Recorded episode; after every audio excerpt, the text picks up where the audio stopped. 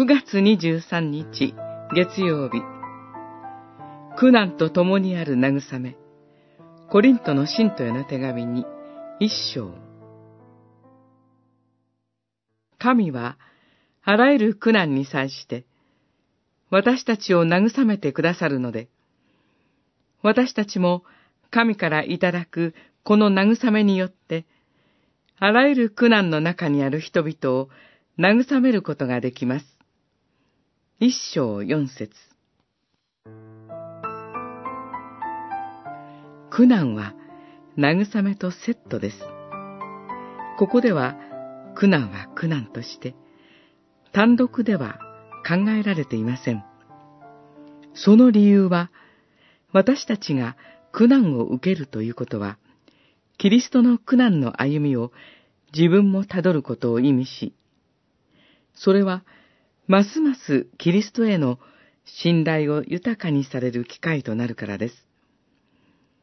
よって、慰めとは、苦難や痛みが消えてなくなるということとは、必ずしも一致しません。また、慰めとは、もう少し経てば、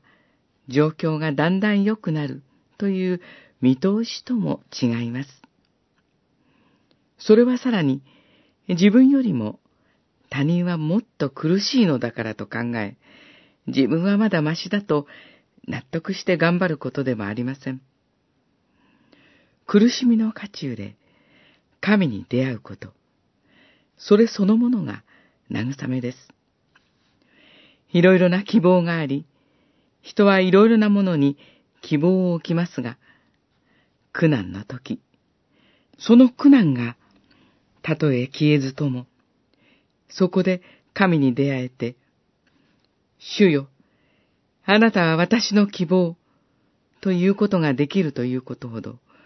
心が強くされることは他にないのだと思います。詩編71編5節どのような時や状況に至っても、